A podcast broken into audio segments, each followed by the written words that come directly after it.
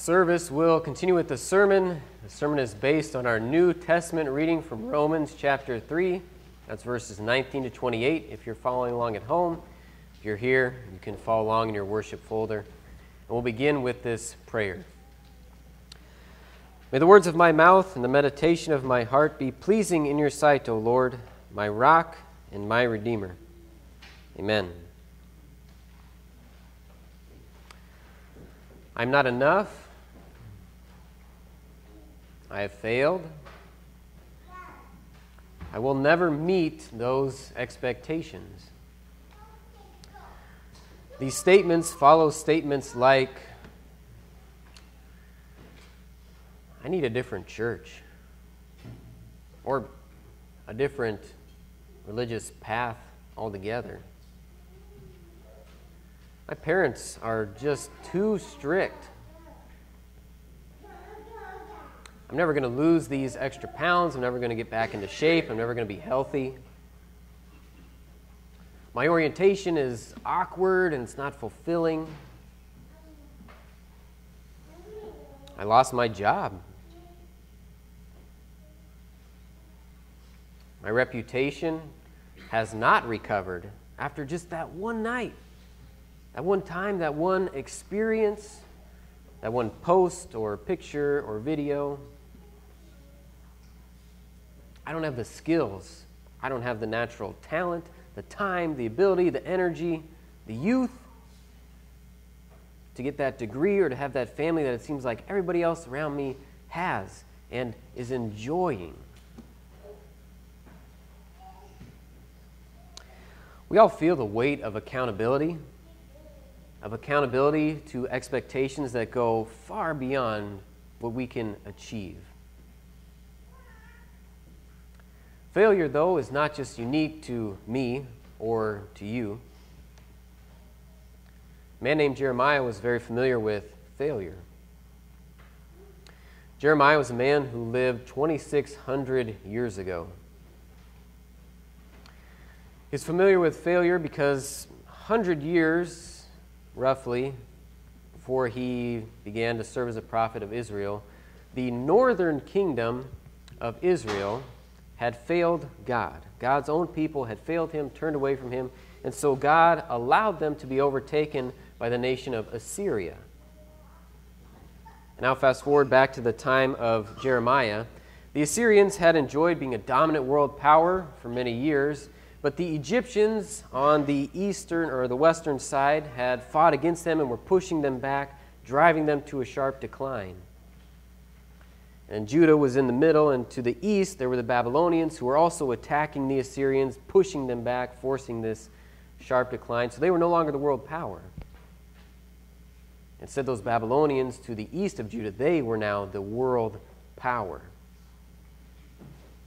Jeremiah was called to the southern kingdom of Judah to be a prophet to them, to speak the words of God to the people, to make known God's plans for their future. And the message that Jeremiah was called to bring to Judah was You failed. We failed. In our Old Testament reading from Jeremiah 31, we hear this The days are coming, declares the Lord, when I will make a new covenant. The old covenant hadn't worked. I will make a new covenant with the people of Israel right to the north. They'd been gone for about 100 years and with the people of Judah, people on the brink waiting for this destruction God had promised. It will not be like the covenant I made with their ancestors when I took them by the hand to lead them out of Egypt, because they broke my covenant, though I was a husband to them, declares the Lord. God had made the people of Israel a free nation. He had taken them from their enslavement in Egypt, fought against the Egyptian army, and he had brought them finally to a promised land, drove out the people that lived there, and allowed Israel to live there. And then he preserved them as a people for hundreds of years. Whether it was a world power that came against them or a smaller nation, God fought for Israel and allowed them to remain a sovereign nation. All God had asked of them in his old covenant was that they be faithful to him. Like a wife would be faithful to a husband, like the faithfulness between husband and wife. Trust in me. Love me. Trust that I will take care of you. But they didn't. They failed to trust. Not to work at something, but to simply trust that God would be with them. And so God pronounces this judgment. The Babylonian Empire will come in and he will destroy Judah. Your very nation will be destroyed. Many of you will be carried off into exile as punishment. But by God's grace, Jeremiah's message to them did not end there. There would be a time of punishment, but he made a promise. There will be this new covenant. This is my new covenant, my new promise. I will forgive their wickedness and will remember their sins no more. This promise to forgive sin, which sin is failure to hold up to our accountability to God. Sin is our failure before God. God says, I promise to forgive that. And that promise remains true today. The fear of failure, it surrounds us, it's all through our society, but it's also inside of us. And to fight against that fear, we ourselves and we see many people working to be better at different aspects of their life. You can probably figure out what those different areas are. You probably work at them yourself. Or instead of focusing on lots of different areas, people get really focused on being the best at one thing in their life health, money, relationships, something like that to combat this fear of failure. Or they have this, right? I'll just get an accountability partner. That'll do it. Somebody to keep me on track. Or to combat this fear, some just embrace failure and then they live a life of cynicism and sarcasm and apathy. They pretend that nothing else matters, thinking it will guard their hearts, and then they won't actually be afraid, which is a lie. To combat this fear, some also will escape alcohol or drugs, other substances, even through various forms of entertainment and fantasy worlds and escaping reality. We fear failure, so we work hard to not fail. That fear of failure is addressed in our New Testament reading from Romans 3. Now we know that whatever the law says, it says to those who are under the law, so that every mouth may be silenced and the whole world held accountable to God. Therefore, no one will be declared righteous in God's sight by the works of the law. Rather, through the law, we become conscious of our sin. The whole world, he says, is accountable to God's law, to God's standard of what a good life and what being a good person is. The whole world is accountable to this. God wrote his law down in Scripture that it would be shared, that it would be public knowledge. But even for those who don't hear that message, God also wrote it in every single human heart. He simply calls it the conscience. God gave all of us a conscience, that knowledge of what is right and wrong. We follow it sometimes. We often even go against our own conscience. That's because of sin. And so this means nobody, nobody has any excuse. All are under God's law. We have it clearly printed for us in Scripture, and it's on every single one of our hearts. So there is no excuse for not knowing God's law and seeing that it is good. And again, Romans makes it clear this law was not given so that we see it and we go, ah, I can do all of these things. I can achieve all this and I can wait for that, hey, great job from the big old accountability partner up in heaven. Nope. That's not why he gave us his law. It was given to expose our failure. It was written so that we could look at it as if looking in a mirror and see that we have not kept his law in all points at many times, which is why we have fear. Which is why we have the fear of failure in all aspects of our lives, that deep seated fear that we really don't like to talk about, but God must expose. It fills our hearts with fear because we fear we're going to miss out on something good. Fear of failure means I, I feel like I'm going to miss out on a reward Fear of failure recognizes there must be some kind of punishment then because I have done wrong. When you wrong God, it's death and hell. These are the results, these are the punishments. Now, today we celebrate the Lutheran Reformation. There was a man named Martin Luther who understood failure like Jeremiah, who understood failure like you and I. He understood that he was accountable to God's expectations written in his law, and he understood that he had failed them. He was a sinner. And he had worked tirelessly to try to find some way to reconcile the fact that he knew heaven was a good place and he wanted to go there, and he knew that God was good, but he was not good. He didn't understand how he could get on the same page with God and avoid death and hell. He'd worked at lots of different things, searched lots of things, talked to lots of different people, and nothing worked until finally he discovered, or really rediscovered, the truth. He rediscovered the end of his fear by reading his Bible. The Bible showed him the end of the fear of failure, the end of fear of God is what is called righteousness. Righteousness simply means being right. It's a lot of rightness. So I know we don't use that term much, but it simply means to be right or good. To be good according to what God calls good. So you think of it like this if you want to lose five pounds in a month, right? You want to do that, and you're serious about that, so you get an accountability partner.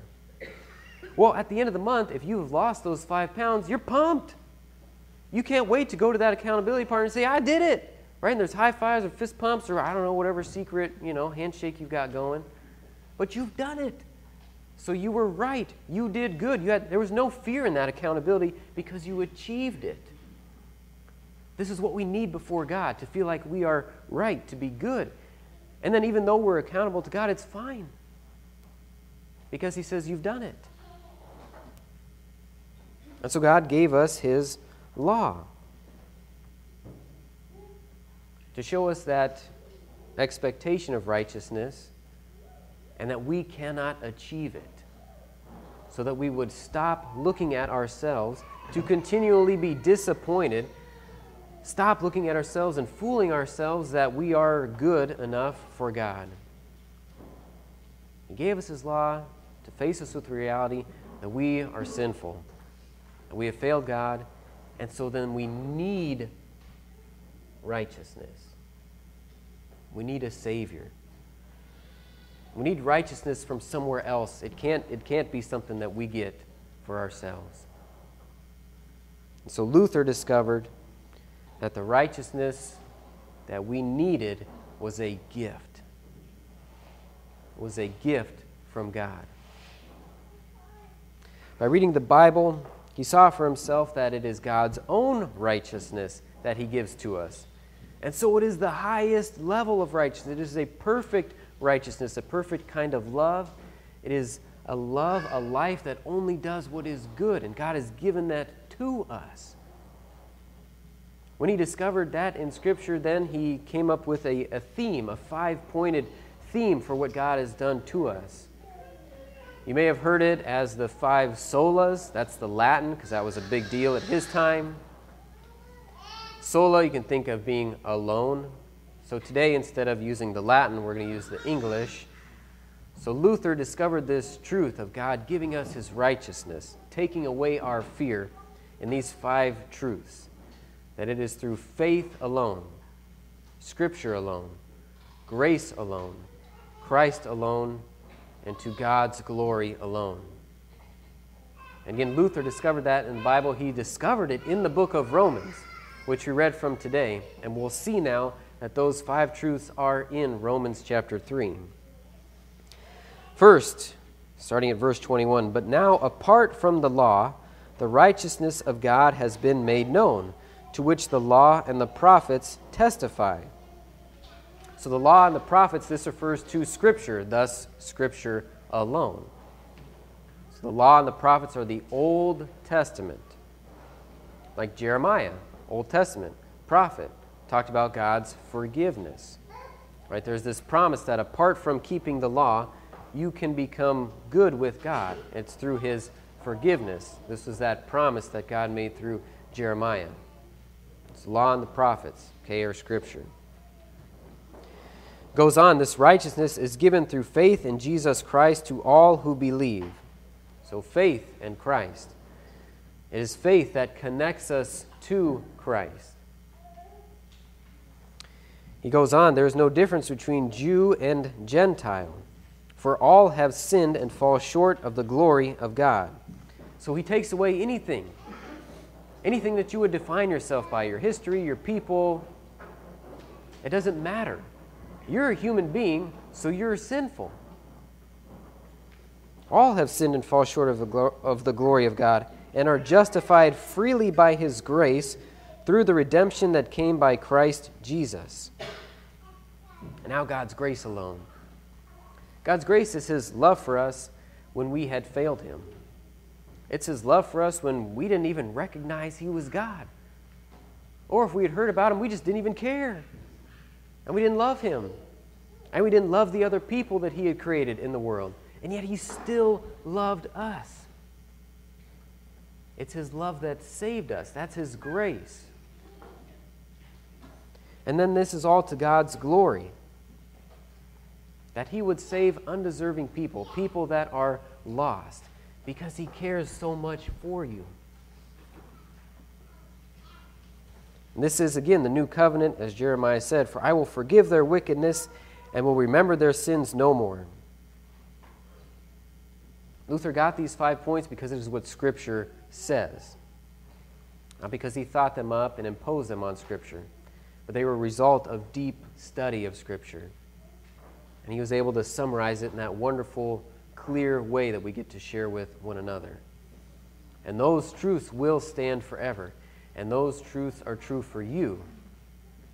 They will stand forever, and they are true for you because of what has already been done for you by God, by Jesus. As we hear in Romans 3, God presented Christ as a sacrifice of atonement through the shedding of his blood to be received by faith. He did this, God did this, to demonstrate his righteousness, because in his forbearance he had left the sins committed beforehand unpunished, waiting to punish Christ for those sins. He did it to demonstrate his righteousness at the present time, so as to be just and the one who justifies those who have faith in him. Your fear of failure, your fear of punishment by God has been removed. It's gone, taken care of through Jesus. Jesus sacrificed himself, dying on the cross, experiencing your hell on the cross to save you and free you. His sacrifice is called one of atonement because he took God's anger at you away, his disappointment away. Atonement now simply means you are at one. If you look at the word, you can see at one. Being atoned for means you have harmony with God. You were separated, but now you're at one with God. You have peace and harmony, a, a good relationship with Him through Jesus' sacrifice, the shedding of His blood. So, God is just as he says, and the one who justifies. He is just because he continues to take sin seriously. So serious that he made the payment for you with the blood of his own son. Not yours, not your death, not your suffering, not your work, but Jesus' work. And so he is just. He called sin bad and he punished it. And now he looks at you as good, and so he has a reward for you because of the righteousness given to you, because of Jesus' perfect life. And so he is the one who justifies you. In other words, he makes a statement about who you are now through Jesus. He says, You are righteous. You are not guilty. You are good. You are worthy. You have met all of the expectations and you are acceptable to him as his own people. Fear ends with God's word this message of Jesus' forgiveness, the message we often call the gospel. Each day you are presented with new reasons to fear that you have failed God, that you have sinned. Each day, you hear a new strategy, though, to be better or to explain your way out of sin or to rationalize sin. Every day you get those things, both those things. You are surrounded on the outside and on the inside. Your thoughts will accuse you of things that you've done, remind you of things that you've done in the past. From the outside, people will defend your sinful actions. Don't listen. Do not listen to that outside. Do not listen even to your own inside because it is sinful and corrupt. Instead, you are to go to Jesus, to God Himself, to the truth, as we hear in our gospel reading from John 8. To the Jews who had believed in Him, Jesus said, If you hold to my teaching, you are really my disciples. That term, disciple, gets used and thrown around a lot. It means that you hold to what Jesus teaches. Oftentimes, perhaps you get too involved in thinking it's, it's a way of life. At the heart of a disciple is love for Jesus. His greatest teaching is that you have been forgiven for your sins. Now, does that result in you loving God and loving your neighbor? Yes, it does. But Jesus says that the heart of being his disciple is, is his teachings. He says, Then you'll know the truth, and the truth will set you free. So, freedom from God's punishment, freedom from this constant working to achieve these expectations that go beyond what you can do, all of that freedom from the guilt and the tiredness is Jesus. It is the gospel. The truth is, as Jesus said, so if the Son sets you free, you will be free indeed. So then, here's the wonderful truth the only opinion about who you are, the only opinion that matters is God's. Period. People that come at you in your life, those who come at you in your life that are not from God, that do not speak the truth, that tell you that you are good enough or you can achieve these things on your own and you don't have to worry about God, they lie to you. Those who tell you otherwise are not your friends. Spiritually, these are not your friends. Instead, those people in your life who are honest with you, who speak the truth, who care about Jesus' teachings, who are going to be honest about exposing your sinfulness, and also honest about Jesus' gift of righteousness, his sacrifice to forgive you for your sins. Those people in your life that tell you that are from God. They share with you the message from God, and they truly love you. And they want to encourage you to give thanks that you have a place in heaven that is guaranteed because of what God has done for you. We all feel that weight of accountability to expectations that we cannot meet. Help the people around you, whether they know of Jesus or not. Help the people around you, those who are afraid and working tirelessly. Turn their eyes to Jesus and give their souls rest. And you keep your eyes on Jesus. Give your own soul rest in his wonderful gift of righteousness. That fear of accountability to God ends in Jesus. In Jesus, you have righteousness, you have forgiveness, and you have His unending love. Amen.